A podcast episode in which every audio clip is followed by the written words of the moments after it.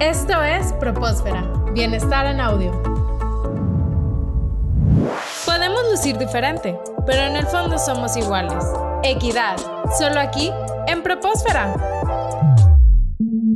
la inclusión es tan complicada que no es natural. Es decir, buscamos siempre la afinidad porque nos da seguridad. Piensen cuando tú entras a la escuela, ¿no? Y los estudiantes que nos están escuchando, vas a un salón nuevo y te toca comer en la cafetería, en el donde tengan ustedes, y con quién te sientas si no conoces a nadie. Normalmente le hablas a la persona que tiene algo similar a ti, que viste que tiene el mismo termo, la misma computadora, una estampa en la computadora, algo que a ti te gusta, la misma sudadera que tú, algo, algo, y te vas, ¿no? Hacia allá. O que se parece a ti físicamente. O que se parece a ti. Entonces, siempre buscamos la afinidad porque nos da seguridad y nos da pertenencia, ¿no? La pirámide de Maslow, quienes saben esto, pues la pertenencia es importante en la sociedad, en el individuo. Y entonces la inclusión, yo te diría, el fin de la inclusión es el sentido de pertenencia, pero la base de la inclusión es que no estás aceptando las diferencias porque nos dan miedo, porque las desconocemos. Entonces el ser humano y la inclusión no, yo no quiero que se sientan, si son racistas, si tienen comportamientos machistas, o sea, es muy normal, tristemente, pero es normal porque en esta sociedad hemos crecido y es en el mundo no quiero tampoco decir en México pasa. Yo veo 16 países y en los 16 países tenemos problemas todos. Entonces, no es de ser buenos o malos, es de darte cuenta de dónde viene. Y también creo que es clave no esperar a que te lo expliquen. No tienes que entender lo que significan ciertas cosas para respetarlas. Es decir, los derechos humanos aplican para todos, los humanos. Entonces, no tienes que esperar a que te expliquemos lo que es para que respetes a un ser humano. Pero a veces es necesario y es sano también entender muchas cosas. Es como las leyes que su desconocimiento no lo se exime de su cumplimiento, por así decirlo. Exacto. Mariana, me llama la atención y se me hace muy rico que, pues lleves tantos países en Grupo Bimbo, en, que es una empresa muy grande, pero en particular en México hay algunas personas que son muy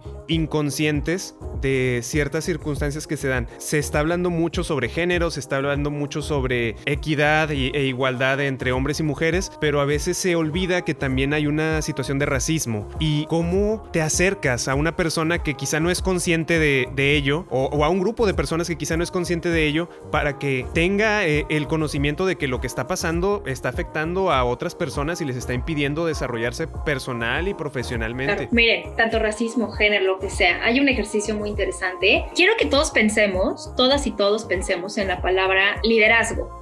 Ahora que estamos pensando en esta palabra, pensemos qué representa esa palabra en nuestras vidas. ¿Cómo se comporta una persona que es líder? ¿Qué hace una persona que es líder? ¿Qué me ha hecho o cómo convivo con una persona que es líder? Ya lo tenemos en la mente. Quiero que le pongan cara a esa persona. Recuerden a una persona que para ustedes represente liderazgo. La traigan a su cabeza.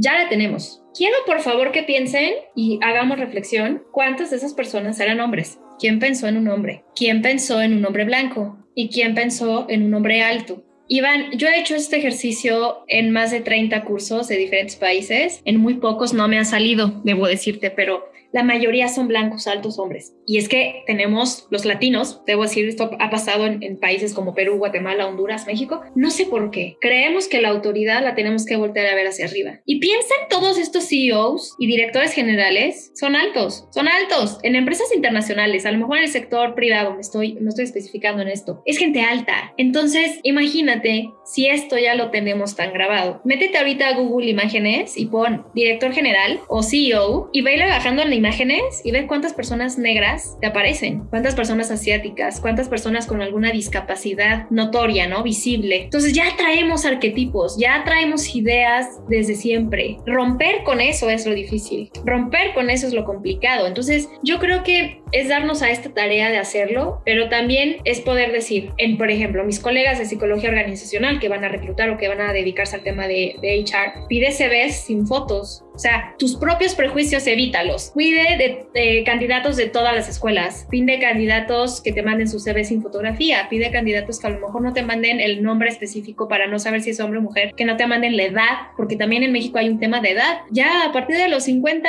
que un hombre o una mujer encuentre trabajo va a ser mucho más difícil. A los 50 años, ¿de qué me estás hablando? Es gente con sus capacidades. experiencia. Claro. Entonces, yo creo que eso es un poco el reto. O sea, los estereotipos siempre van a estar ahí y, calma gente, o sea, siempre van a estar, no se van a ir. Cuando lo conviertes en una actitud que es un prejuicio, ahí eso es lo, eso es en lo que tenemos que trabajar. Yo puedo seguir creyendo ciertas cosas. Iván, te cuento, yo tengo estereotipos, los conozco bien. Yo sé que detona en mí que yo vea a alguien y yo sepa que me despierta algo negativo. Entonces, ¿qué hago yo? Lo que hago es que esa persona no debería de notarlo, ni de percibirlo, ni de saberlo.